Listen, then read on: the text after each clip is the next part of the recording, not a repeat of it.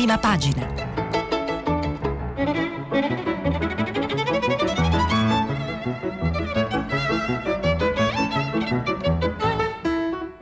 Settimana i giornali sono letti e commentati da Alessandro Campi, direttore del trimestrale Rivista di Politica.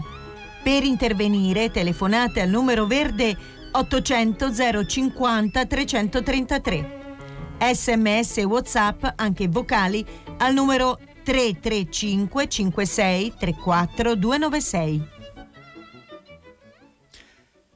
Buongiorno, buongiorno, a tutti, benvenuti alla rassegna stampa di mercoledì 23 giugno. Come era facilmente prevedibile, questa mattina tutti i quotidiani, senza eccezioni, da destra a sinistra, dedicano grandissimo spazio, soprattutto nelle aperture, alla notizia sulla quale in realtà già ieri ci eravamo eh, soffermati riprendendola dal Corriere della Sera. Nella nota che il Vaticano ha trasmesso ufficialmente allo Stato italiano relativamente al, ai contenuti da modificare secondo il Vaticano della legge del DDL ZAN mh, mm, ha scatenato una sorta di putiferio eh, diciamo, politico e naturalmente molti eh, commenti eh, nel merito, nella forma, anche per le molte implicazioni, eh, alcune delle quali hanno a che fare con il retroscena. Per esempio, il Papa sapeva, era al corrente di questa mossa della segreteria di Stato.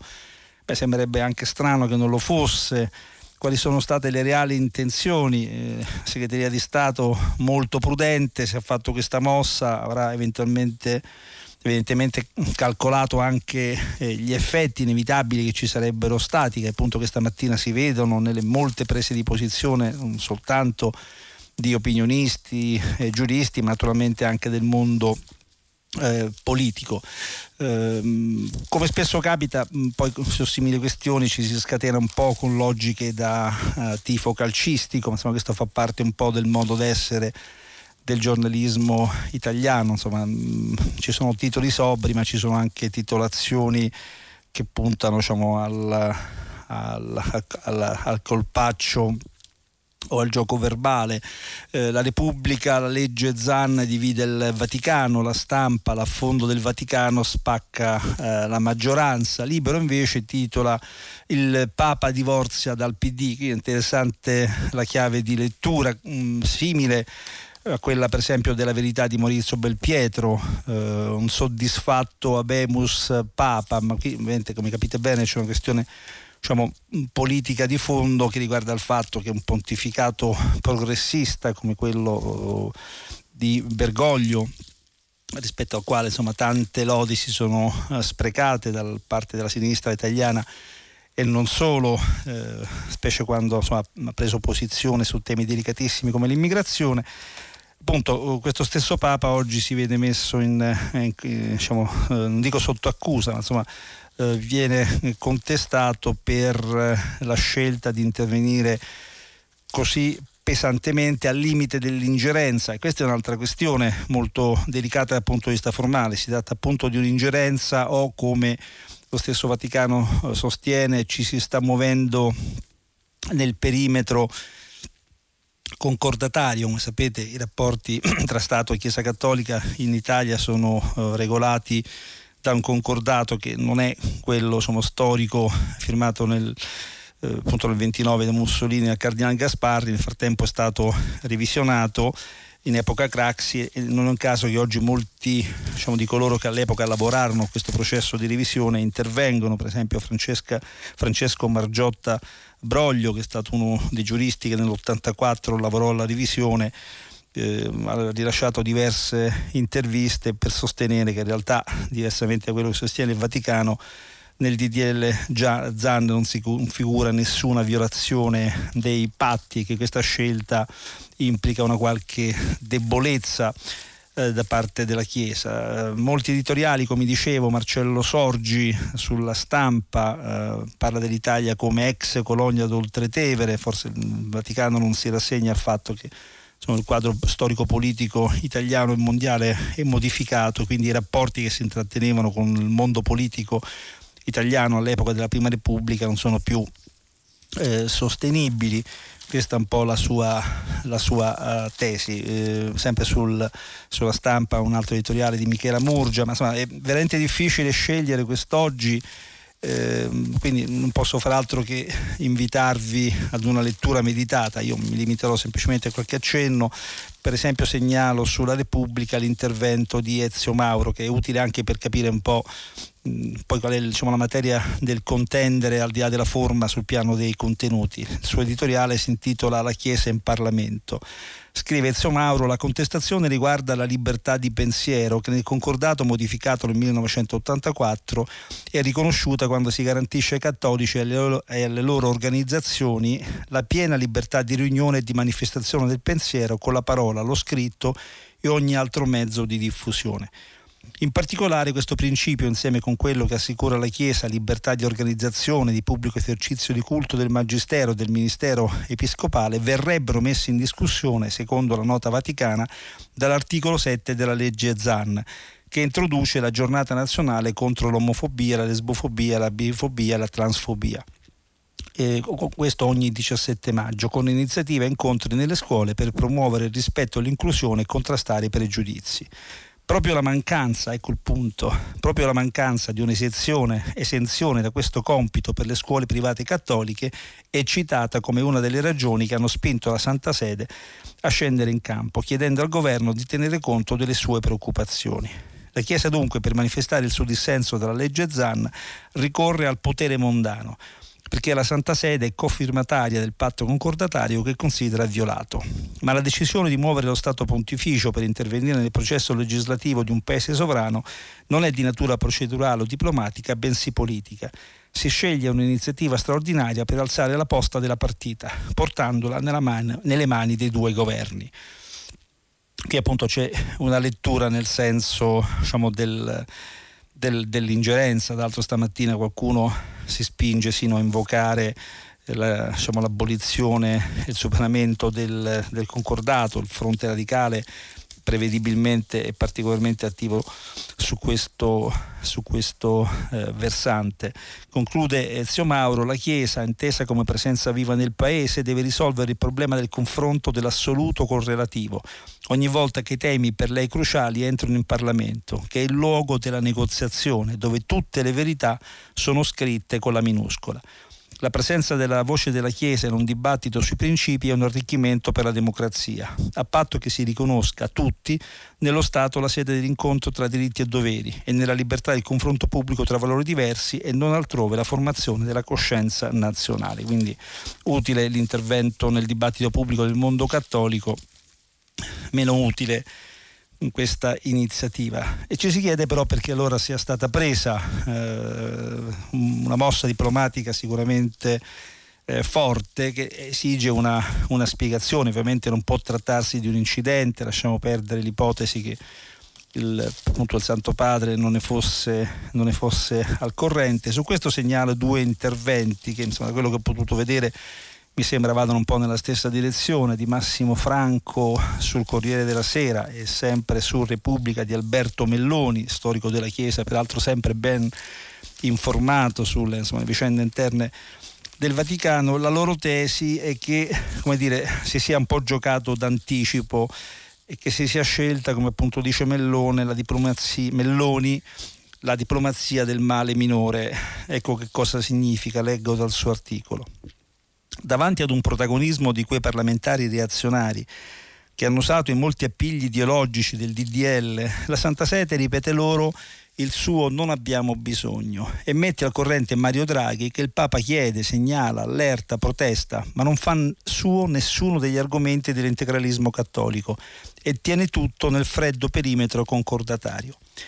Inoltre la segreteria di Stato potrebbe aver deciso di evitare il rischio che si ripeta nel montare della polemica quanto accadde nel 2007, quando il cardinal Ruini, all'epoca presidente della conferenza episcopale italiana, minacciò sanzioni canoniche sacramentali contro chi avesse votato il DDL Pollastrini Bindi sui Dico. Il rischio che l'attuale presidente della CEI, il cardinale Gualtiero Bassetti, replichi parole così bislacche non c'è, sostiene Melloni. Ma per sicurezza la diplomazia vaticana ha sbarrato preventivamente la strada al protagonismo di quei vescovi che fossero stati tentati dall'uso politico dei sacramenti, come stanno facendo i vescovi americani con John Biden, con incalcolabili conseguenze di delegittimazione dei politici cattolici.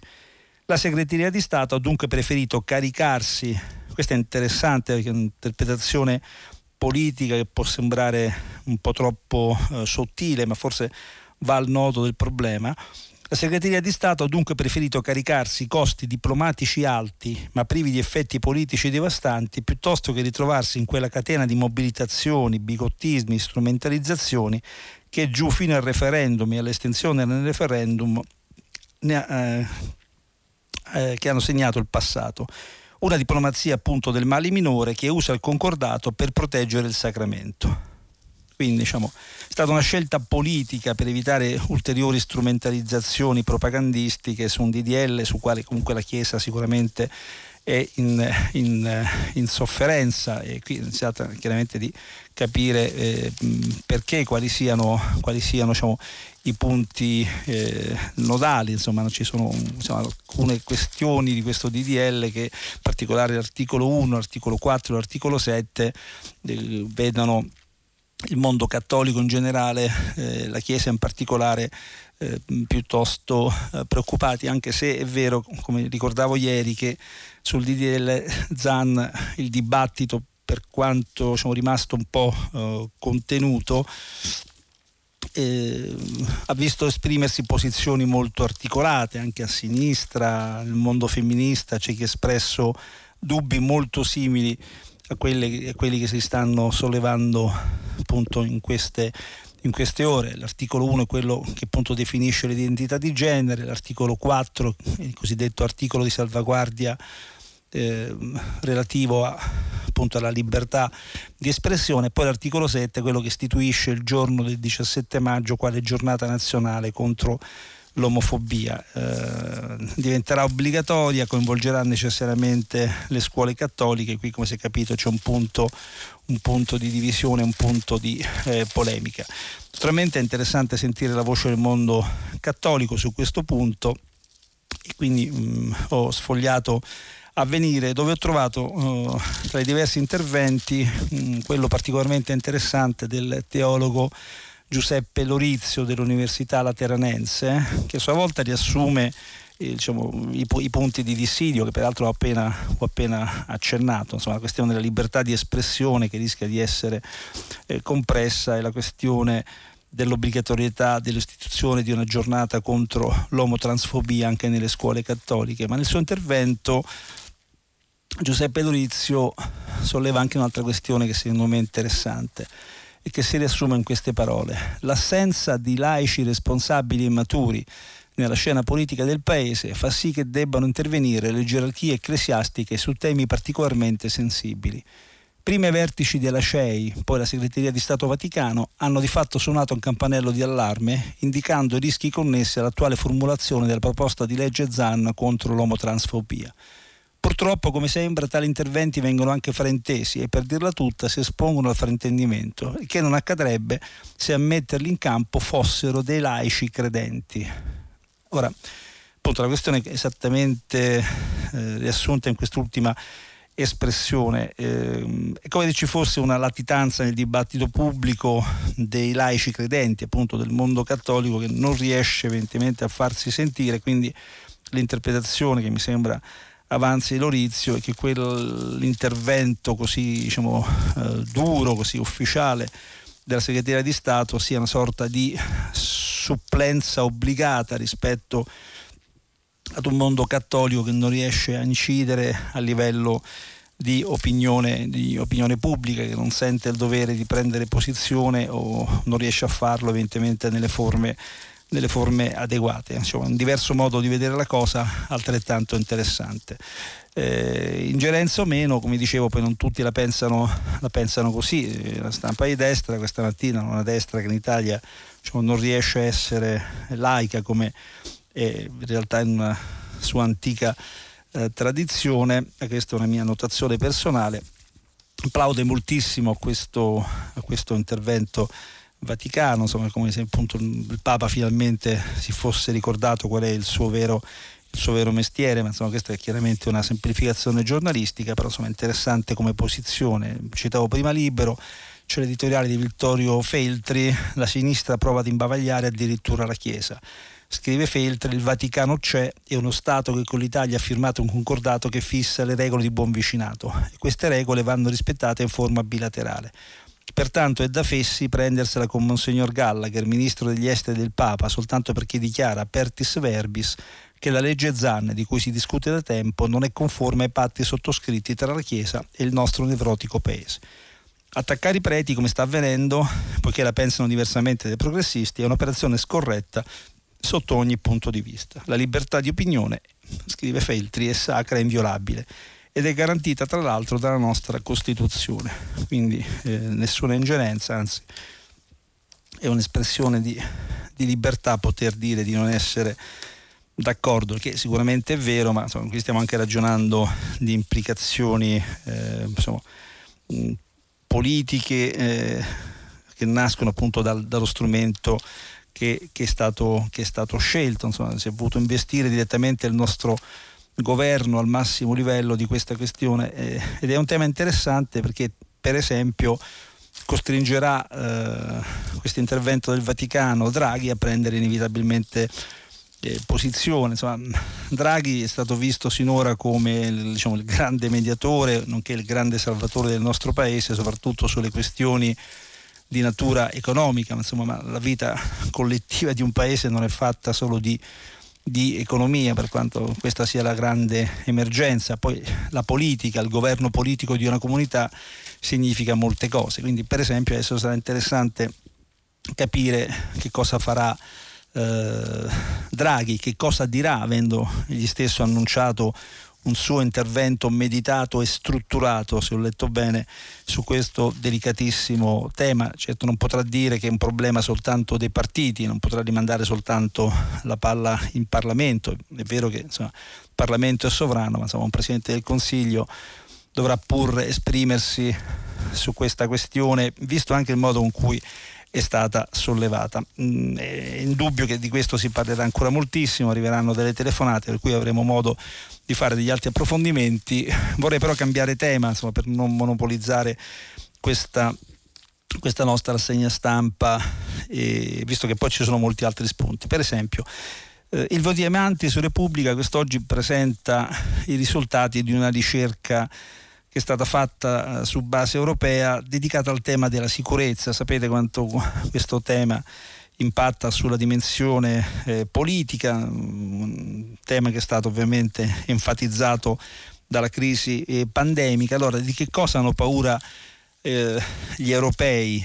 Eh, quali sono i temi che agitano i loro, i loro sonni. Insomma, da questa ricerca viene fuori inevitabilmente, scrive Diamanti, che il Covid è statalmente al centro dei pensieri e delle paure degli europei. L'emergenza più grave secondo il 30% dei cittadini intervistati. Ma in Italia questo sentimento appare un po' meno prioritario, indicato dal 26% dei cittadini come l'emergenza più seria.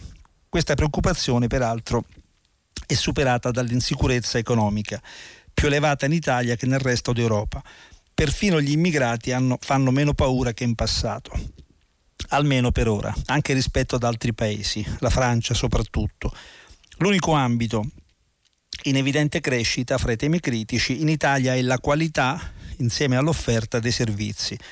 Un problema che l'irruzione e la diffusione del Covid hanno reso più importante ed evidente, mentre si è ridimensionato il risentimento sociale e antipolitico degli ultimi vent'anni insieme alla paura per la criminalità. Questi problemi non sono svaniti ovviamente, ma non sembrano in grado di travolgerci da quando stiamo in compagnia del virus. È una mappatura interessante perché, come dire, si sonda il sentimento eh, collettivo degli italiani e degli altri europei, no? eh, che cosa insomma, procura, procura angoscia. Ed è un tema, dicevo, interessante perché insomma, cavalcare le paure è, stato, è stata una delle accuse che spesso è stata fatta al mondo, al mondo politico, viceversa non averle diciamo, intercettate, interpretate nel modo, nel modo oh, giusto. Siamo in un mondo oh, dice Vilvo Diamanti, in cui l'unica certezza è l'incertezza e l'unica sicurezza è l'insicurezza. Insomma, con questo stato d'animo collettivo ovviamente dobbiamo eh, fare i conti la politica per prima, quindi mi sembrava interessante segnalare l'esito di questa ampia ricerca su base europea. Cambiamo ancora argomento, eh, non si può non parlare di vaccini ovviamente, no, di pandemia, però quest'oggi preferisco farlo da una prospettiva un po' particolare. Ho incrociato due articoli, uno apparso sulla stampa di Torino, l'altro apparso eh, su Repubblica, che riguardano eh, diciamo, il cosiddetto universo Novax, eh, coloro che non appunto non accettano di fare il vaccino, un fronte molto articolato perché chiaramente si va da quelli che insomma, hanno posizioni um, Novax uh, sulla base di argomentazioni pseudo o parascientifiche, comunque scientifiche dal loro punto di vista, cioè il fatto che non siano stati fatti sufficienti test, quindi ci sono dei rischi, dei rischi sanitari, a chi invece abbraccia posizioni più di stampo complottista, no? come se appunto queste campagne di vaccinazione in realtà rispondessero a un disegno di, diciamo, di controllo e dominio su scala eh, globale. Posizioni molto articolate eh, che voglio comunque eh, diciamo, soggettivamente eh, rispettare, ma che insomma, poi impattano eh, sul, eh, sulla dimensione pubblica, specie per esempio quando a non volersi vaccinare sono gli operatori sanitari, che è il caso sollevato dal dalla stampa nell'articolo di Niccolò eh, Carratelli, una piccola inchiesta nel fruttino dei medici Novax, qualcuno dice niente vaccino, meglio la fame. Meglio morire di fame che di vaccino. Non ha dubbi la signora al telefono, ha poco più di 50 anni e lavora come operatrice sociosanitaria in una RSA privata vicino ad Ivrea in Piemonte. O meglio, lavorava visto che da due mesi è stata sospesa dal servizio e lasciata a casa senza stipendio. Dopo l'entrata in vigore della legge sull'obbligo vaccinale ad aprile, la direzione della struttura ha intimato a tutti i dipendenti di vaccinarsi.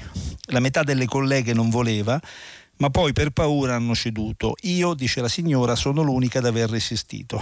Ora l'operatrice Novax ha dato mandato al suo avvocato di contestare il provvedimento e non arretra di un millimetro dalle sue convinzioni. Il vaccino fa male, non è sperimentato.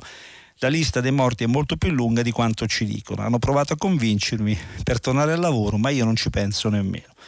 Allora, secondo alcuni dati sarebbero 45.000 gli operatori sanitari, medici e personale appunto eh, infermieristico mm, che non si è ancora vaccinato, anche se in questo numero bisogna comprendere anche quelli che non sono stati vaccinati perché hanno avuto il Covid e ovviamente sono stati, sono stati molti o quelli che non possono vaccinarsi per motivi di salute, quindi diciamo è un, un numero aggregato eh, da prendere non in termini in termini assoluti. Comunque il problema esiste anche delle implicazioni di natura etico, etico-sociale proprio per la particolarità del lavoro che viene, che viene eh, svolta, ma insomma mm, il Novax poi non è soltanto una questione che riguarda gli operatori eh, sanitari, diciamo, è una, è una, tra virgolette, è un atteggiamento, una corrente, è una corrente di pensiero che però ogni tanto si deve scontrare con di un, di un ragazzo che appunto due genitori tendono a farlo vaccinare e possono diciamo, farlo perché il ragazzo ancora ha 17 anni, ma questo ragazzo che viene chiamato eh, con un nome di fantasia Matteo, un giovane fiorentino, che cosa ha fatto? Si è rivolto ad un avvocato per far valere il suo diritto, potremmo dire, ad autodeterminarsi. Lui invece vuole, vuole fare il vaccino e quindi ha trovato come unica uh, soluzione quella di mettere tutto nelle mani di un legale. Dal, dall'intervista che gli viene fatta pare peraltro che i genitori ancora non ne siano al corrente di questa sua decisione, quindi oggi lo apprenderanno, anche se poi l'intervista è anonima, dal, appunto, dalla lettura del, del eh, de, del giornale. Insomma, ci sono anche eh, casi del genere, diciamo, conflitti familiari legati a questa diversità di atteggiamento nei confronti del eh, vaccino. Sono sicuro che è un tema anche questo che stimolerà i nostri ascoltatori. Non può mancare una pagina eh, relativa alla politica. Eh, nei giorni scorsi abbiamo parlato dell'esito del, delle primarie, eh, ma abbiamo parlato soprattutto delle primarie in quanto, in quanto tali. Ci sono stati diversi interventi critici sul modo con cui vengono eh, gestite, operate, sulla loro eventuale utilità, anche delle, del, insomma, delle, delle telefonate abbiamo avuto in, su, questo, su questo tema. Ieri è intervenuto Massimo Cacciari sulla stampa, oggi interviene uno dei maestri della scienza politica italiana, Gianfranco Pasquino, sul Domani, il quotidiano diretto da Stefano Feltri, per dire che cosa, insomma, per esprimere anche lui qualche, qualche dubbio fermo restando però che appunto le primarie, se ben utilizzate, son, sono un, un, buono, un, buono, strumento politico. Scrive Pasquino, fermo restando che in generale le primarie eh, sono un optional per il PD, in realtà sono uno degli elementi fondanti della sua, peraltro pallida, identità di partito. Di tanto in tanto qualche reverendo intellettuale organico ottiene il suo momento di esposizione mediatica con critiche severissime e spesso infondatissime alle primarie. Molto meglio farebbe il Partito Democratico invece a valorizzarle come un procedimento che ha la potenzialità di migliorare la politica del partito e in senso più lato la politica italiana, ponendo altresì le premesse per quello che riguarda il PD per, per l'allargamento del campo del centro-sinistra. Non soltanto l'allargamento è indispensabile per chi voglia superare il centro-destra, ma consente la mobilitazione delle energie e l'attrazione di quelle disponibili poiché non si sentono manipolati. In sintesi, c'è più di una candidatura? Punto di domanda. Primarie competitive, il resto è fuffa. Eh, la tesi penso che sia altamente condivisibile. Le primarie servono nella misura in cui sono uno strumento realmente competitivo di selezione e confronto tra candidati, non servono quando hanno diciamo, un esito predeterminato. Quindi mi sembra quella di Pasquino un'utile eh, messa a punto, criticarle diciamo così, per partito preso lascia il tempo che trova, anche perché è uno strumento che poi viene diciamo, abitualmente utilizzato in molte altre democrazie e con esiti altamente positivi. Diciamo che è un problema italiano quello di averle enfatizzate in una certa fase, non averle mai normate e regolamentate. Le primarie sono diventate una specie di fai da te e questo spiega perché poi il esito ultimo, anche in termini di partecipazione, si sia rivelato un po' modesto. Mi sembra diciamo, un tema che va oltre poi il PD, ma riguarda in generale il modo con cui dovrebbe poter cambiare la politica italiana. Tra l'altro il governo Draghi a questo dovrebbe anche servire, insomma, no? dare la possibilità ai partiti, alle forze politiche di riorganizzarsi. Su questo mi sembrano interessanti due articoli che vorrei segnalare che riguardano due insomma, dei, dei, delle aree, dei campi politici che abbiamo in questo paese più forte. Insomma, da un lato c'è la sinistra del PD, poi c'è la destra nella sua vasta articolazione, in mezzo abbiamo il Movimento 5 Stelle. E proprio quest'ultimo è al centro di grandi fibrillazioni, se ne parla su molti eh, giornali. Io ho sotto gli occhi un articolo di Annalisa Cuzzocrea da Repubblica che eh, parla appunto di questa battaglia che sta diventando interminabile sul eh, nuovo statuto del Movimento 5 Stelle, annunciato, continuamente rimandato, così come annunciata e continuamente rimandata, sembra la leadership di eh, Giuseppe eh, di Giuseppe Conte. Eh, l'attrito qual è? Insomma, mh, riguarda i, i, poteri da conferire al, al fondatore garante Beppe Grillo che insomma, teme di essere esautorato dal movimento che lui stesso ha fondato, del quale si considera eh, l'anima. Eh, scrive Annalisa Cuzzocrea. Grillo crede, lo ha sempre creduto, di poter essere l'unico custode della linea del Movimento 5 Stelle. Del resto, nello statuto attuale, all'articolo 8, si legge, fra le altre cose, che al garante è affidata, virgolette, l'interpretazione autentica non sindacabile del presente statuto ed è lui a nominare il tesoriere, lui a indicare gli esponenti del comitato di garanzia. Quindi c'è molto di personale nel duello di queste ore. C'è Giuseppe Conte, tentato di mollare tutto se non potrà avere la libertà di cambiare chiesta dal primo giorno, con un piano B che peraltro verrebbe già pronto secondo molte indiscrezioni. Il piano B sarebbe quello di una lista personale che già mesi fa era stata quotata al 10% e che secondo i suoi sostenitori potrebbe andare anche oltre. E dall'altro appunto c'è Grillo che non si è sentito abbastanza tenuto in considerazione e che paga probabilmente un isolamento dovuto anche alle sue vicende personali e che ora minaccia diciamo, una sorta di ultimo coup de théâtre mandando tutto quanto all'aria. È una fase delicatissima per la vita di questo eh, partito che non riesce a trovare un suo punto di equilibrio, che in effetti cambiando la governance interna e diciamo, non esautorando ma mettendo un po' ai margini Beppe Grillo rischia veramente di diventare una cosa diversa da, che, da quello che è stato considerata insomma, l'importanza che invece Grillo ha avuto sin, sin dal primo momento, quindi insomma, si capiscono queste, queste, fibrillazioni, i due contendenti stanno cercando ognuno di portare dalla sua parte i maggiorenti di questo eh, partito, circola una battuta secondo la quale l'ipotesi che eh, si operi una scissione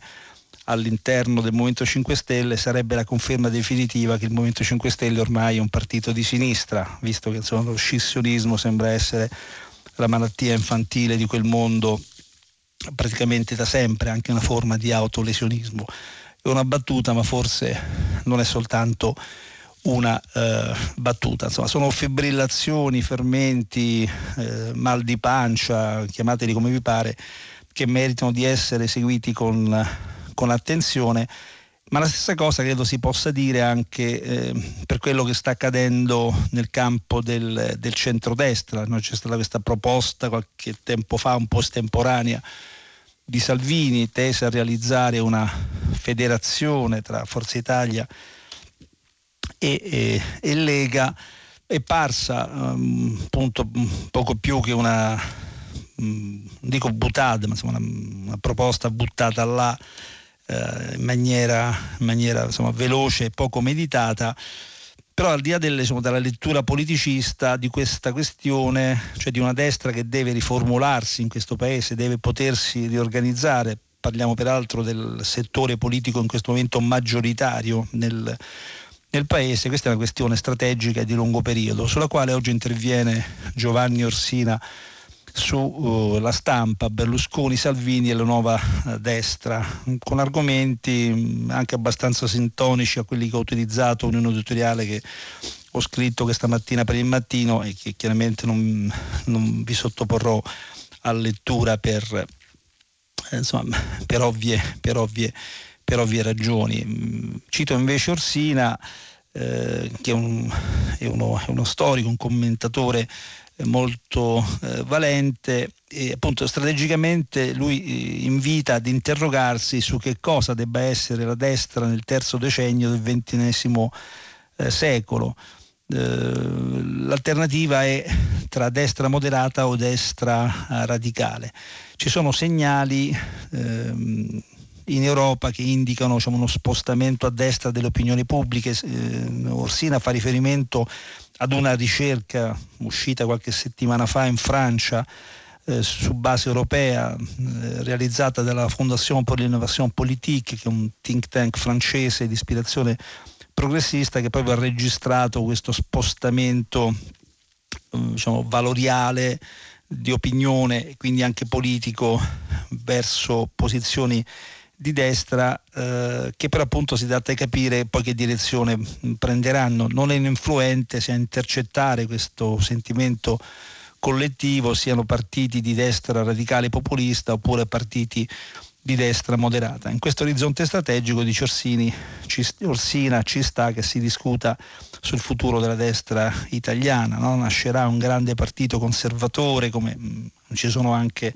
in altri paesi oppure insomma prevarrà il modello di una destra di stampo nazionale identitario, nazional eh, populista. È una dialettica che si è vista per esempio realizzarsi anche nel caso francese, no? abbiamo commentato le recenti amministrative svoltesi in quel paese, lì appunto eh, c'era questa contrapposizione tra la destra lepenista e la destra repubblicana, si credeva che la prima avrebbe avuto un grande balzo, in realtà poi si è visto che la destra tradizionalmente gollista eh, ha catalizzato molti consensi elettorali. Qui in Italia non abbiamo una destra gollista, non abbiamo una destra conservatrice, si tratta probabilmente di costruirla. Naturalmente è facile a, fa- a dirsi, difficilissimo a mh, mm, farsi. Un po' di economia, eh, segnalo sul giornale eh, un editoriale di Francesco Maria del Vico, l'ombrello bucato che non ci serve, che un po' riprende un tema anche questo affrontato ieri. Si va verso il rifinanziamento del, eh, diciamo, del provvedimento sul reddito di cittadinanza e mh, mm, appunto il giornale ha una posizione fortemente critica su, su, questo, più che di finanziarlo, secondo Francesco Maria del Vigo bisognerebbe del tutto abolirlo sulla base di questo argomento. Leggo, un governo liberale e dal grande profilo riformista dovrebbe smantellare il reddito di cittadinanza invece di foraggiarlo, non solo perché si tratta di una costosissima cambiale a spese del contribuente firmata dal Movimento 5 Stelle per assicurarsi Palazzo Chigi nel 2018, ma soprattutto perché è una cattiva lezione e una pessima abitudine che lo Stato fornisce ai suoi cittadini. In una economia sana si retribuisce il lavoro, non il non lavoro. Per questo la pressione del Partito Democratico e dei grillini sul governo per rifinanziare con 2 miliardi il sussidio è un ricatto irricevibile. Servono soldi per la ripartenza, serve la scintilla che mette in moto il motore del paese, non un metadone che anestetizzi le sofferenze economiche senza fornire una valida via d'uscita dalla palude della stagnazione. Il governo di Mario Draghi ha tracciato orizzonti di grandi opere e di riforme che l'Italia attende da anni, ora non può inciampare nella contraddizione del mantenimento di un sussidio così iniquo. La presa di posizione molto forte, ma insomma meritava anche questa di essere eh, segnalata. Sul Sole 24 ore due grandi pagine molto utili relative a come potremo e dovremo spendere i 17,5 miliardi del recovery plan, come viene convenzionalmente chiamato, che eh, finalmente sono stati eh, scongelati. Il diciamo, la cosiddetta prima tranche eh, arrivata al nostro, al nostro paese, riguarderà le opere e i progetti da realizzare entro il 2021 tutto si è sbloccato con diciamo, l'approvazione formale del nostro piano di resilienza e ripresa. E ieri, come sapete, c'è stato, avrete visto sui telegiornali, sui notiziari, l'incontro a Roma nella cornice di Cinecittà tra il eh, Presidente della Commissione Ursula von der Leyen e il nostro eh, premier, premier, Draghi. E adesso i soldi ci sono, bisogna, bisogna spenderli. Eh, sul Sole 24 Ore ci viene spiegato come, eh, quale sarà il percorso. Eh, abbiamo 105 progetti in, in ballo che riguarderanno diciamo, le diverse missioni previste dal Next Generation EU, dal digitale alla rivoluzione verde, mobilità, eh, istruzione, salute. Eh, c'è un dettaglio che riguarda appunto i singoli progetti che ovviamente non posso leggere, ma potete farlo a pagina 2 del, del Sole 24 ore il quale ci spiega anche però un'altra cosa, che proprio perché vanno spesi entro il 2021, insomma questo significa che c'è una variabile tempo che diventa fondamentale, eh, sono tempi da, da, da, da rispettare, quindi eh, dovremo cioè, dare il meglio di noi stessi per evitare di perdere questa grande occasione. Da qui che cosa? Il rilancio sulla sfida delle riforme eh, significa che dobbiamo accelerare, lo spiega Barbara Fiammeri sempre sul Sole 24 ore per quello che riguarda la giustizia, gli appalti, le concessioni che sono i temi sui quali ci si concentrerà nelle prossime, nelle prossime settimane, però appunto con un problema che è anche giusto eh, segnalare. Eh, sta crescendo, scrive eh, Barbara Fiammeri, anche il timore per il rischio ingolfamento delle Camere, nel senso che sono tanti i decreti da convertire, il sostegni bis, semplificazioni, reclutamento, l'assegno temporaneo per i figli minori, il DL sulla cybersicurezza, il fondo complementare al PNRR, e senza contare poi i provvedimenti sulla giustizia e gli ulteriori decreti, decreti in fase di decollo come quello sui eh, trasporti. Veramente tantissima carne al fuoco per il nostro eh, Parlamento, insomma, grandi riforme da fare, però il tempo è quello che ci è stato imposto dal, dall'Europa, molto stringente, quindi insomma siamo veramente di fronte ad una uh, scommessa sulla quale insomma, non conviene illudersi, illudersi troppo, insomma, bisogna soltanto impegnarsi e cercare di dare il meglio di, eh, di se stessi. Abbiamo ancora tempo per segnalare sul messaggero un articolo di Carlo Nordio sulla questione della magistratura. Anche lui, come me, è rimasto molto colpito dalla frase pronunciata l'altro giorno dal guardasigilli Marta Cartabia quando ha detto dobbiamo fare di tutto perché il giudice torni ad essere con quella statura che la Costituzione gli chiede al momento del giuramento. L'articolo 54 chiede disciplina e onore e appunto le parole hanno un senso, la Cartabia non ha detto che i magistrati devono tenere un'alta statura ma che debbono recuperarla, che significa se l'italiano ha un senso che nel frattempo evidentemente l'hanno, l'hanno persa, quindi insomma mm, parole particolarmente forti che sono indicative di uno stato di sofferenza in cui evidentemente si trova la magistratura italiana che insomma, andrà riformata eh, in maniera profonda come l'intero comparto della giustizia è una delle grandi scommesse dei prossimi, dei prossimi mesi. Sempre in materia di giustizia, oggi il Fatto Quotidiano ha un'apertura un po' eccentrica rispetto agli altri giornali, una grande foto di eh, Piercamillo Davigo eh, con un titolo che recita Così Salvini vuole i delinquenti eh, liberi. Poi nell'articolo interno si capisce di che si tratta, come sapete la Lega ha firmato e ha deciso di sostenere alcuni referendum radicali in materia di giustizia. Uno dei punti riguarda la revisione della custodia cautelare e questo sarebbe secondo Davigo un grandissimo errore. Mm, si rischia il paradosso di far uscire molti detenuti delle carceri italiane che si trovano appunto eh, lì in custodia cautelare, ricorda Pier Davido D'Amico che sono stranieri irregolari in maggioranza, quelli che potrebbero essere scarcerati se passasse questo, questo referendum. E quindi Salvini, tutto legge e ordine, diventerebbe il Salvini che invece vuole i delinquenti eh, liberi, insomma è, è, un paradosso politico, però qui bisogna anche decidersi, insomma non va bene Salvini quando fa il poliziotto e non va bene adesso nemmeno quando fa il garantista. Eh, vabbè, insomma, eh, punti, eh, punti, di vista. Ultimo articolo che segnalo sul giornale c'è la questione mh, che ieri è stata poco trattata del dei separatisti catalani, questo atto di indulto che è stato deciso dal governo spagnolo, insomma un grande tema che già ieri era stato affrontato da Radio Tremondo, Io mi limito a segnalarlo e magari ci torneremo durante l'azione. Il tempo è finito, finisce la rassegna stampa, un po' di pubblicità e poi ci sentiamo per il filo diretto con gli ascoltatori. Grazie. Alessandro Campi, direttore del trimestrale Rivista di Politica, ha terminato la lettura dei giornali di oggi. Per intervenire chiamate il numero verde 800 050 333. Sms WhatsApp anche vocali al numero 335 56 34 296. Si apre adesso il filo diretto di prima pagina. Per intervenire e porre domanda ad Alessandro Campi, direttore del trimestrale Rivista di Politica, chiamate il numero verde 800 050 333 sms e whatsapp anche vocali al numero 335 56 34 296.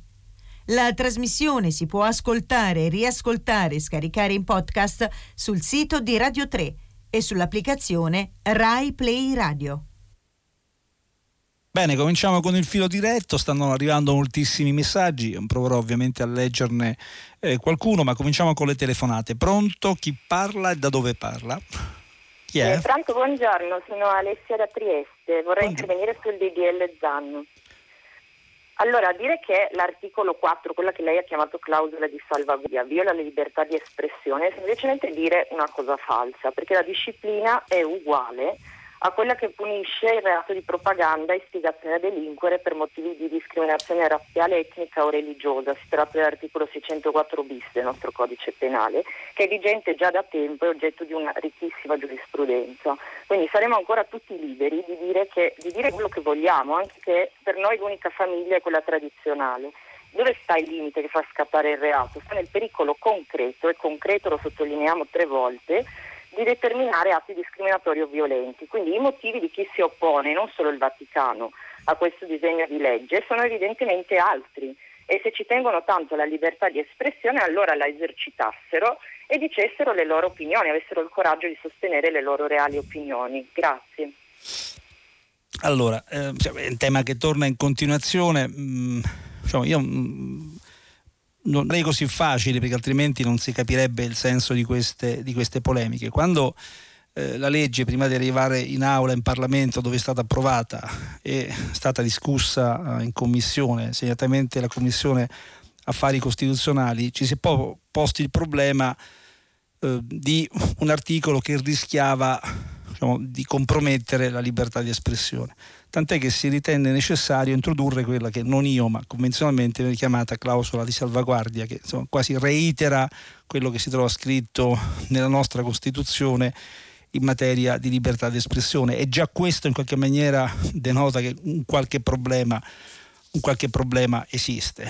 Eh, I reati che concretamente eh, possono determinare eh, diciamo, istigazione eh, determinati come, però valutati come, anche questo come sai è un punto che è stato spesso eh, discusso, no? eh, il confine chi lo, chi, chi, chi lo, decide, chi valuta quando un'opinione invece eh, di essere tale è un incitamento ad un atto discriminatorio. Terza questione che vorrei eh, sollevare.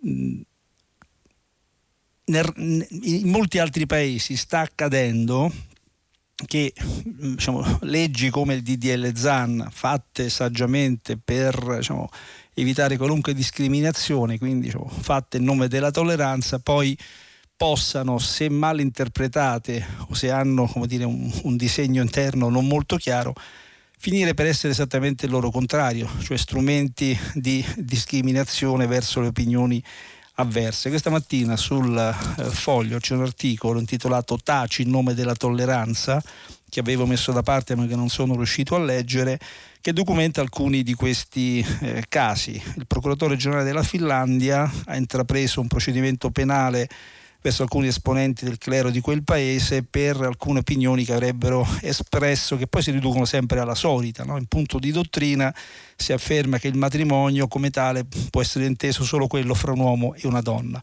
Il procuratore generale di quel paese ha ritenuto di intervenire perché questa opinione sarebbe discriminatoria e quindi merita di essere sanzionata. Uno potrebbe rispondere chi se ne frega della Finlandia, è un paese lontanissimo, in realtà è una casistica che va crescendo. Allora, la cosa da non fare è che nel nome appunto della tolleranza poi si mettono in piedi diciamo, dispositivi normativi che siano oggettivamente limitativi della libertà di espressione. Io non credo che il Vaticano e il mondo cattolico si sia mosso su questo punto non avendo capito bene il senso della legge, non si può pensare che insomma, le persone siano stupide o in, in malafede. Il problema indubbiamente, indubbiamente esiste. C'è un clima culturale eh, e mediatico cerchiamo di dircelo in maniera molto franca, che insomma, tende a un, a un, qualche conformismo su questi, su questi temi, essere attaccati sui social, sui media per aver detto una frase che non suona conforme a un certo mainstream è diventata la cosa più, più normale, non facciamo finta che il problema non esista. Non facciamo finta che il problema non esista. Pronto? Sì, buongiorno. Buongiorno a lei, salve. Sono Federico, ieri da telefonata. Ah, ci eravamo già buongiorno. sentiti ieri, sì. salve, è un piacere. Esatto. Quindi come vede, come vede, le diamo la possibilità di esprimere no, pienamente per... il suo parere. Per carità, ci mancherebbe altro. Io chiedo scusa di aver tentato di sovrastare la sua voce, ma la, l'intenzione era quella di finire eh, l'idea di fondo che volevo esprimere. Prego, prego, oggi può farlo con, con tutta tranquillità. Esatto la sostanza della mia riflessione era questa, preceduta dalla vis polemica di Stagnaro o non Stagnaro, l'istituto Leo, lasciamo stare. Il problema è, secondo me, che in un momento cruciale come questo, epocale, una volta ogni secolo, la pandemia ci ha messo di fronte a una serie di limiti oggettivi della nostra convivenza e del modo anche di produzione di merci, eccetera. Eh, Mariana Mazzuccato, che non è eh, commentatrice da poco, ha pubblicato un piccolo pamphlet in cui diceva non sprechiamo questa occasione, cioè cogliamo eh, in senso greco la crisi per, come opportunità per migliorare, per ripensare il nostro modello di vita e quindi spendere bene i soldi e orientare i, i paesi, e a maggior ragione il nostro, in una direzione che migliori la situazione. La mia impressione è che questo dibattito avrebbe dovuto coinvolgere tutta la nazione e dopo aver dato un risultato fortemente condiviso da una parte consistente di persone, essere, essere portato avanti e quindi sostenuto da un'ampia convergenza di, eh, di, di sostegno eh, delle, delle persone. Non c'è stato questo dibattito io penso per la mia parte, principalmente per la sinistra, che non ha saputo eh, eh, porre sul tavolo i problemi enormi dello sviluppo, del pubblico, del privato, del funzionamento del capitalismo, eccetera, che sono storie, lei mi dirà, eh, eh, centenarie, ma che però erano il centro dell'opportunità che si poneva. Quello che leggo nella gestione Draghi grande persona di indubbia validità internazionale che garantisce ovviamente per noi che i soldi arrivino eccetera eccetera e di continuare sul binario morto che ci ha portato a quei disfunzionamenti che drammaticamente la eh, pandemia ha messo in evidenza e cioè la mano pubblica è dovuta intervenire dove quella del mercato invisibile, che secondo me non esiste, non poteva intervenire, sussidiare i poveri, sussidiare quelli che perdevano il lavoro, affrontare la pandemia, spendere ingenti cifre per la ricerca, eccetera, eccetera, eccetera. Questo secondo me meritava di essere discusso da tutti questa discussione certo. siamo stati espropriati. Ecco, questo è, è, io cito la mia parte come chiaro, chiaro. La, la, sinistra come responsabile, agli altri la, la riflessione sulle loro parti. Guardi, la mia impressione è che si sia prodotta con la pandemia una sorta di accelerazione della storia, che poi nel caso del, cioè, de, de, dell'Italia ha coinciso anche con una sostanziale implosione, stagnazione, stasi del suo sistema politico istituzionale si è arrivati alla soluzione Draghi nel modo che tutti sappiamo e quindi probabilmente non c'è stato il tempo di avviare quella grande discussione collettiva eh, su, su, sul da farsi che lei invocava. In un paese non è importante soltanto la cultura politica, come spesso si eh, ricorda, ma anche la cultura economica. No? Quali sono i principi, i valori, le strategie che ispirano le scelte di politica industriale che un grande paese che un grande paese adotta. Ehm, poi c'è un ritardo diciamo, strutturale interno della, della, sinistra che probabilmente ha cambiato anima, probabilmente ha smesso di interessarsi di alcuni, di alcuni temi. Io, visto che dobbiamo diciamo, operare nella contingenza, ho l'impressione che insomma, Draghi eh, non, non, abbia né interesse né voglia di operare secondo linee liberiste ortodosse. Tra l'altro quella fase mi sembra che un po' storicamente sia, sia superata anche a livello europeo, l'Europa dell'austerity, l'Europa del vincolo eh, di bilancio eh, ha fatto un po' il suo tempo, siamo stati costretti a cambiare eh, paradigma, vale a livello continentale, credo che valga anche a livello eh, nazionale e dubito che le politiche eh, diciamo, di intervento statale siano semplicemente sussidiarie rispetto ai fallimenti di un mercato che poi peraltro lei dice eh, diciamo, nella sua forma libera e concorrenziale nemmeno, nemmeno, esiste. Anche quelli secondo me sono stati interventi diciamo, necessari, indotti dalla, dalla, contingenza, però mi sembra che si stia cercando di operare per reimpostare complessivamente il nostro modello di sviluppo che in certe sue forme anch'esso è, è ormai obsoleto, insomma un modello industrialista classicamente novecentesco va completamente ripensato, quindi io cioè, inviterei tutti ad una minore ortodossia da una parte e dall'altra, tutti debbono un po' diciamo, re- reinventarsi a misura di un mondo che è profondamente cambiato. E credo che Mario Draghi, quale che sia la sua cultura originaria, no? è, un, è, un, difensore del welfare state eh, sulla scia di Federico Caffè oppure ha tradito Caffè per convertirsi al, al, al mainstream eh, liberista. Credo che in realtà anche Draghi sia all'interno di questa grande discussione sul, sul, sul, sul, da farsi. Quindi, insomma, secondo me la discussione che non c'è stata in realtà la stiamo facendo, come in fondo anche dimostra il suo intervento. Pronto? Un'altra telefonata? Buongiorno. Buongiorno. Sono Ignazio da Perugia. Allora, io sono un 78enne medico in pensione. Ho fatto per anni il medico condotto. Eh, mm, allora, io ho avuto compagni di scuola morti per meningite, resi invalidi dalla poliomielite, e pazienti svariati morti sempre per meningite o altri accidenti di questo genere. Allora io vorrei sapere perché un medico o un infermiere possano rifiutarsi di vaccinarsi. Se non si vaccinano diventano essi stessi un focolaio di trasmissione della malattia e trovo questa cosa sia gravissima perché tradiscono la loro professione bene, e, e, e vengono meno ai loro figli. Quindi per me dovrebbero essere quantomeno allontanati da lavoro.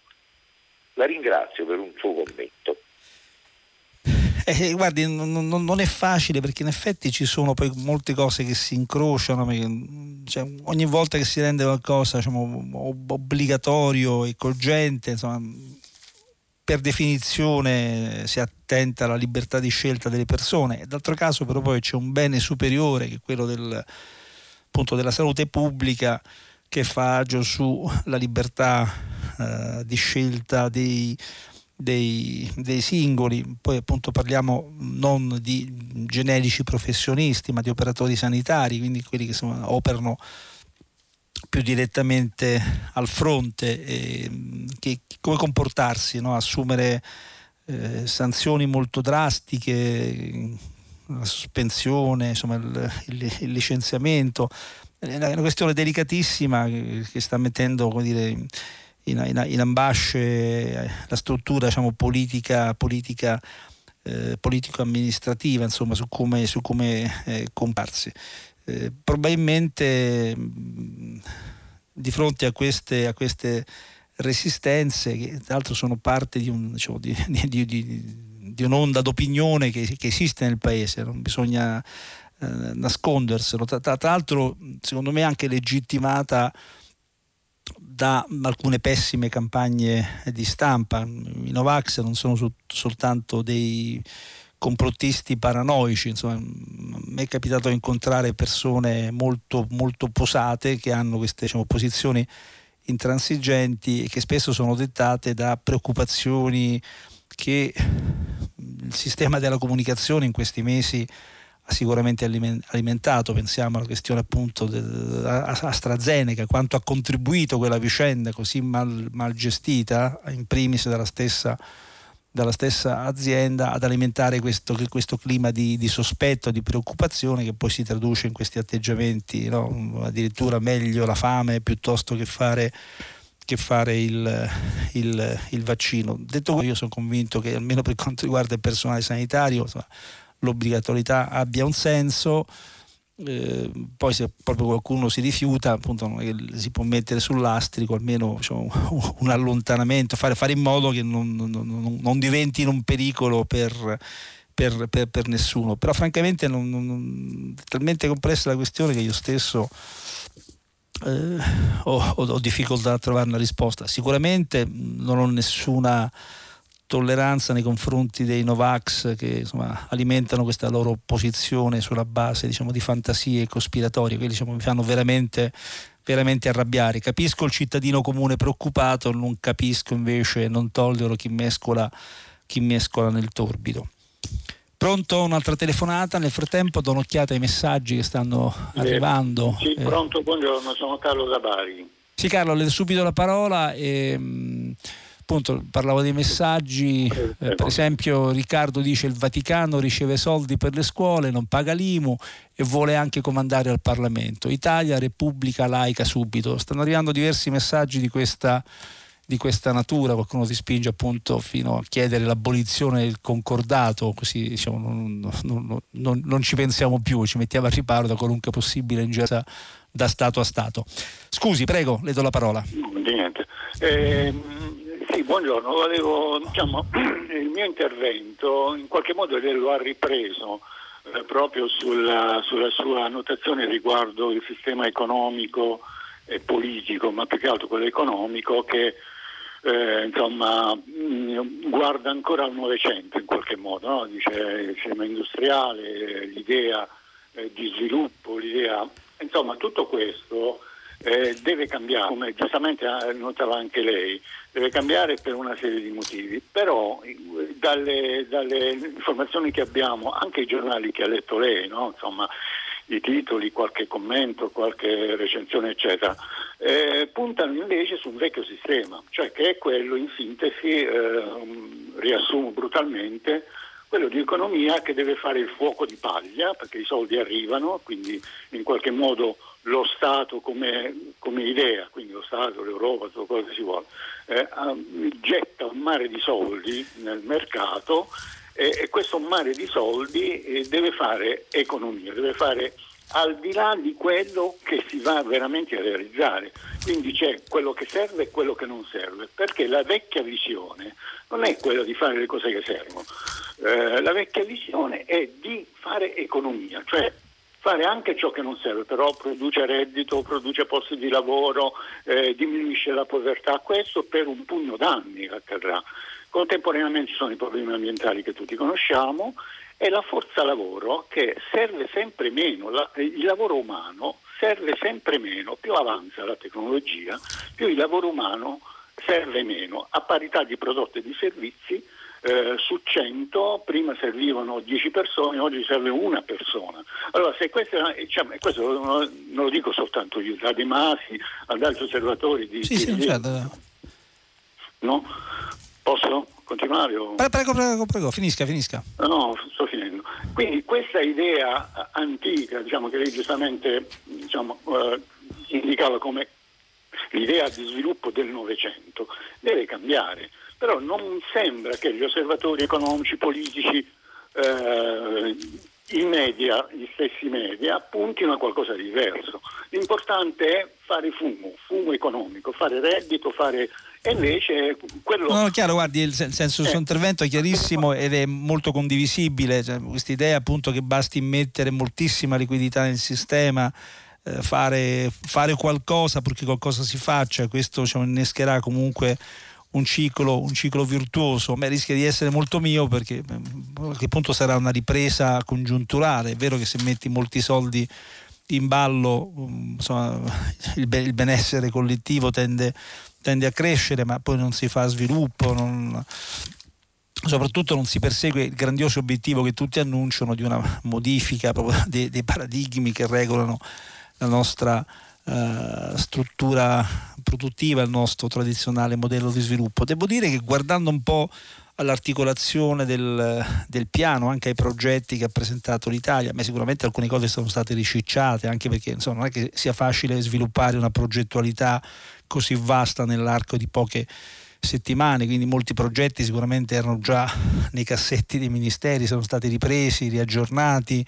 E quindi diciamo, culturalmente potrebbe essere roba vecchia, no? eh, non rispondente ai grandiosi obiettivi di innovazione che ci siamo dati, però per esempio tutti gli investimenti e progetti sul versante del digitale, anche mm, quelli relativi alla transizione ecologica, lì mi sembra che si sia fatto uno sforzo eh, progettuale eh, diciamo, in linea con il cambiamento che lei auspica, che in fondo tutti desideriamo, che poi la vera ragione d'essere di questa diciamo, riconversione che l'Europa ha fatto rispetto a al suo modo insomma, tradizionale di, di, di, operare. Quindi diciamo, su questo versante voglio essere un po', un po' diciamo, o, o, ottimista, eh? quindi invito anche lei ad esserlo per non doverci sempre affliggere con cattivi pensieri.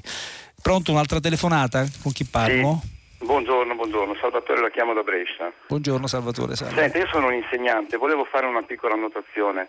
Eh, da quello che ho capito la Chiesa, o chi per loro insomma, sta criticando il DL Zan per un punto fondamentale che è quello della giornata contro l'omotransfobia di un giorno di scuola l'anno anche nelle scuole cattoliche, anche nelle scuole private.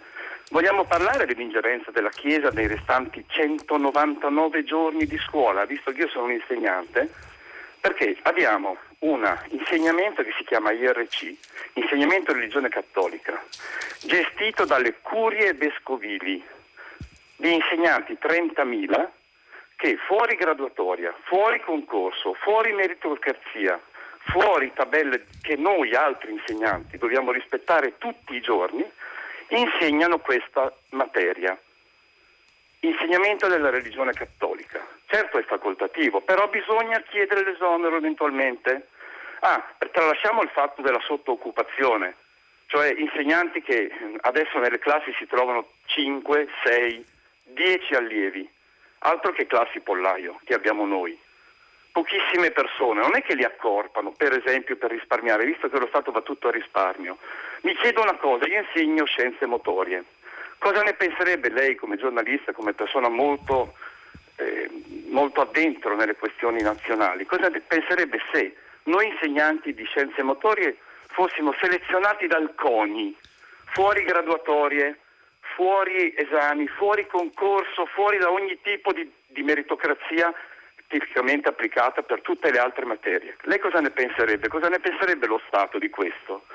Noi stiamo facendo un dibattito su una questione che ormai nel 2021 ci vede ancora legati mani e piedi alla Chiesa. Chiesa, che sì, certo c'è uno Stato Vaticano, ma la Chiesa che è un qualcosa.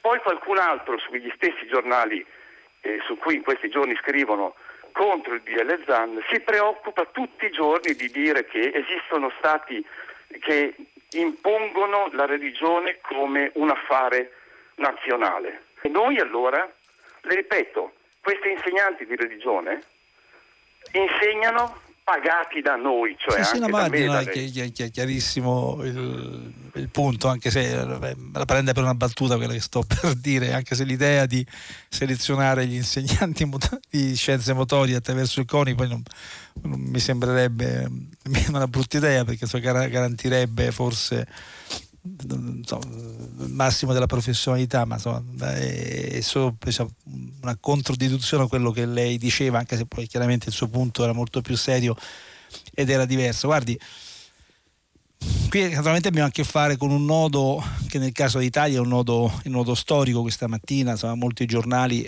insomma, ricordano l'eccezionalità italiana nel rapporto col Vaticano e nel rapporto con la Chiesa, sono, insomma, sono questi quali non che puoi liberarti già per il modo stesso con cui è nato il nostro paese, per come, insomma, eh, come Stato unitario, per come poi si sono sviluppati i rapporti con, con l'oltre, con l'oltre eh, Tevere. Quindi diciamo, c'è proprio un, uno sfondo storico del quale ovviamente dobbiamo tenere, tenere conto. Una cosa che mi sento di dire è che diciamo, attenzione a tanta enfasi critica nel momento in cui diciamo, il Vaticano prende posizioni che si ritengono non, non, non gradite eh, e difformi rispetto insomma, al sentimento prevalente in certi settori eh, politici. Immaginiamo che insomma, la Chiesa, il Vaticano, il mondo cattolico, insomma, adesso sto usando espressioni improprie ma per capirci, dire, abbia anche una sua coerenza, coerenza interna. Cioè, ci si può rapportare a questo mondo come dire in maniera rapsodica e a pezzi no? eh, il Papa non è che posso prendere quello che mi piace e poi comincio a sbraitare a urlare a criticare a denunciare quando invece avalla sostiene eh, caldeggia qualcosa che non, che, che non mi piace questo, questo, questo, rapporto un po' schizofrenico secondo me non, non ha veramente nessun nessun, uh, nessun, senso. Dopodiché c'è un problema che io ho cercato di, di, di segnalare, che mh, non ha a che fare col Vaticano, ma in questo caso sì col mondo, col mondo cattolico. Per questo ho letto l'intervento di quel uh, teologo su, eh, su, su, su, avvenire. C'è un silenzio di quel mondo, per quanto probabilmente maggioritario, insomma, a livello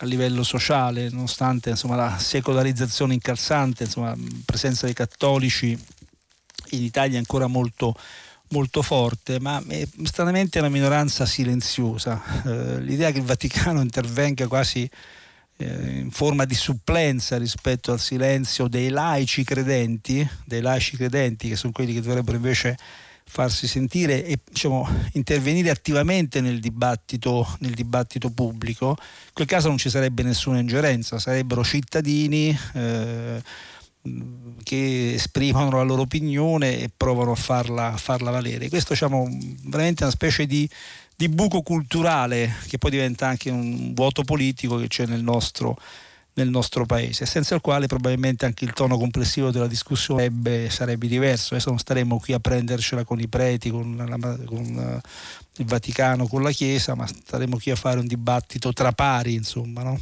Se senza rischi di, di, di, di, ingerenze esterne, che peraltro per quello che mi concerne da laico sono ovviamente del tutto inopportune. Pronto? Ah, buongiorno, sono Giuseppe da Udine. Buongiorno a lei. Volevo, volevo esprimere la mia opinione sul fatto che non venga dato per nulla spazio, sì. alle, mm, soprattutto ai, agli esperti che hanno una posizione critica nei confronti delle vaccinazioni. Io personalmente sono per una vaccinazione consapevole. Mi sono vaccinato contro il Covid, non sono felicissimo di averlo fatto, però devo dire che questa totale, proprio totale mancanza di apertura nei confronti anche di opinioni argomentate non va molto bene, nel senso che eh, spesso vengono chiamati, anche vedo in televisione, persone eh, esprimono un parere contrario, relegate alla fine della trasmissione, pesantemente attaccate dal giornalista di turno. In sostanza non viene data la possibilità eh, di argomentare le loro posizioni. A me piacerebbe sapere perché certi medici, che non sono persone sprovvedute, non lo vogliono fare. Mm, vaccinazione consapevole significa, ad esempio, che se io devo fare la vaccinazione antitetanica non vedo perché a 59 anni mi devono anche fare la difterica. Se è obbligatorio l'antitetanica, faccio l'antitetanica, l'altra non la voglio, per esempio. Oppure magari ho già gli anticorpi nei confronti di una malattia, non vedo perché mi devo vaccinare. La vaccinazione è la soluzione più economica, ma non è sempre quella ottimale.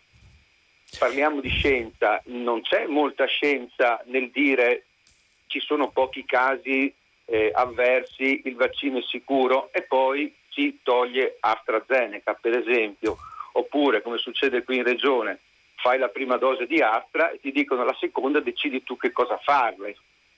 No, no, certo, ma sono, la sua posizione... sono due principi completamente differenti, chiaro, chiaro. uno è, eh, si basa sull'RNA, l'altro si basa sul virus attenuato. Francamente quello che c'è di scientifico lì io non lo so. Io, quindi vorrei che anche giornalisti, cioè, mi ha stupito vedere anche giornalisti come Serro, Gramellini, persone diciamo serie, avere queste posizioni proprio quasi ideologiche nei confronti delle vaccinazioni. Non, non, non va bene, cioè, in un mondo in cui ci sono tante informazioni, c'è la possibilità di esprimere le opinioni, vanno chiamate e data la possibilità alle persone di argomentare, a mio giudizio.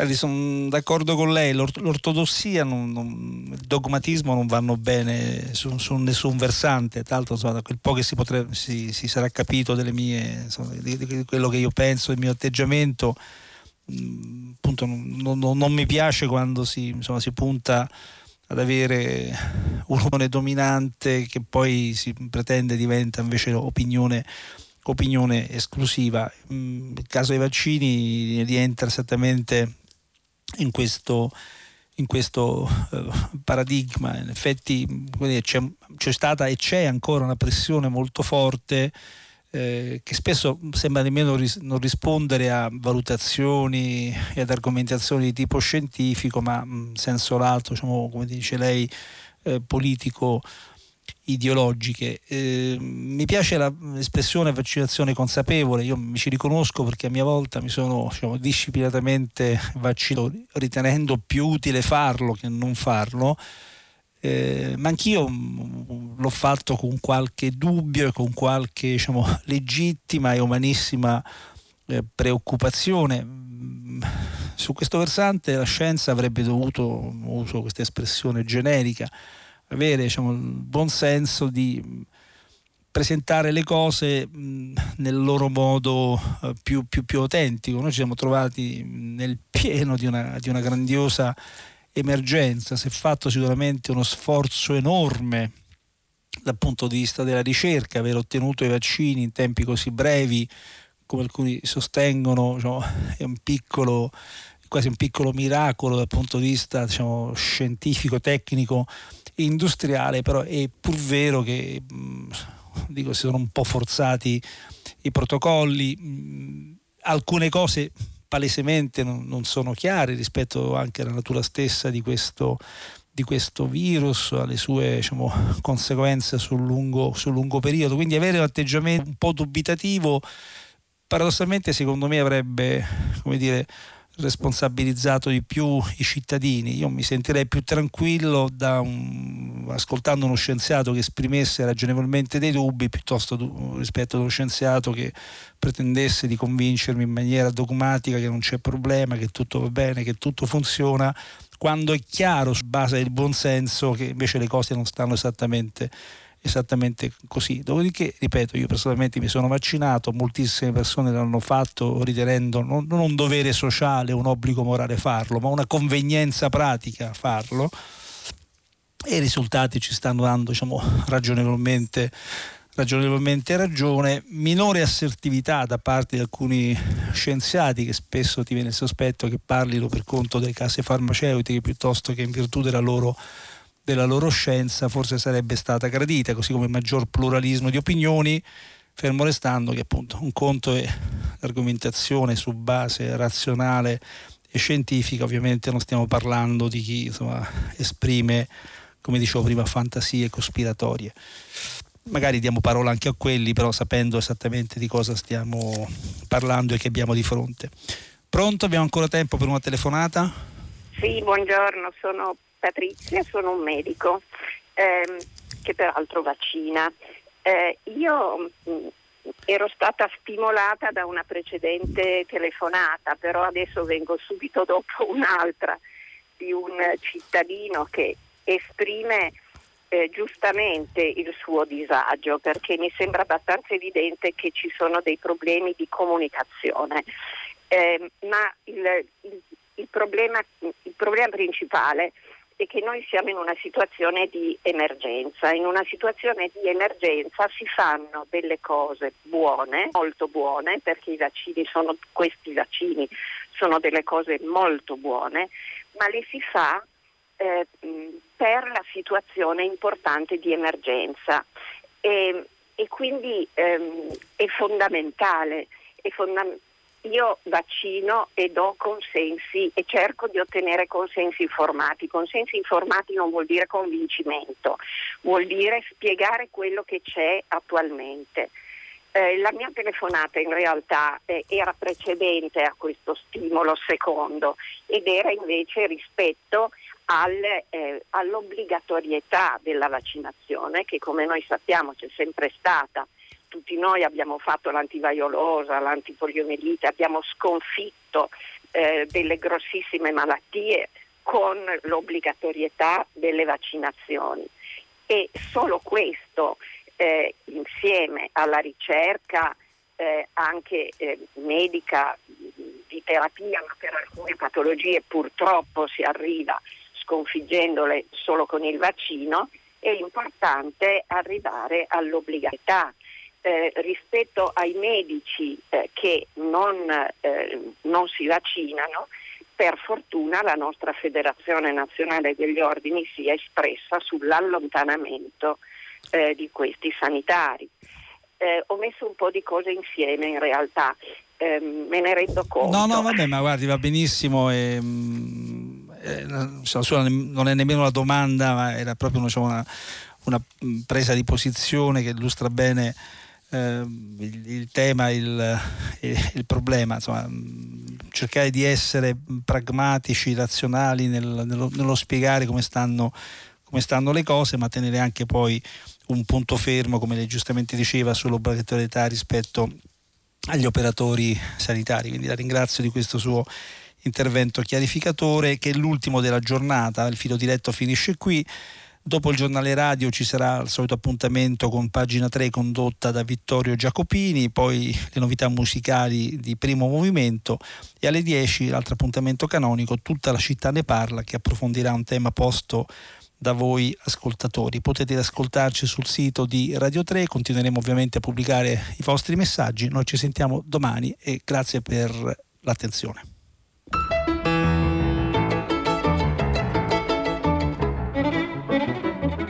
Alessandro Campi, direttore del trimestrale Rivista di Politica, ha letto e commentato i giornali di oggi. Prima pagina è un programma a cura di Cristiana Castellotti. In redazione Maria Chiara Beranec, Natascia Cerqueti, Manuel De Lucia, Cettina Flaccavento, Giulia Nucci. Posta elettronica, prima pagina, chiocciolarai.it.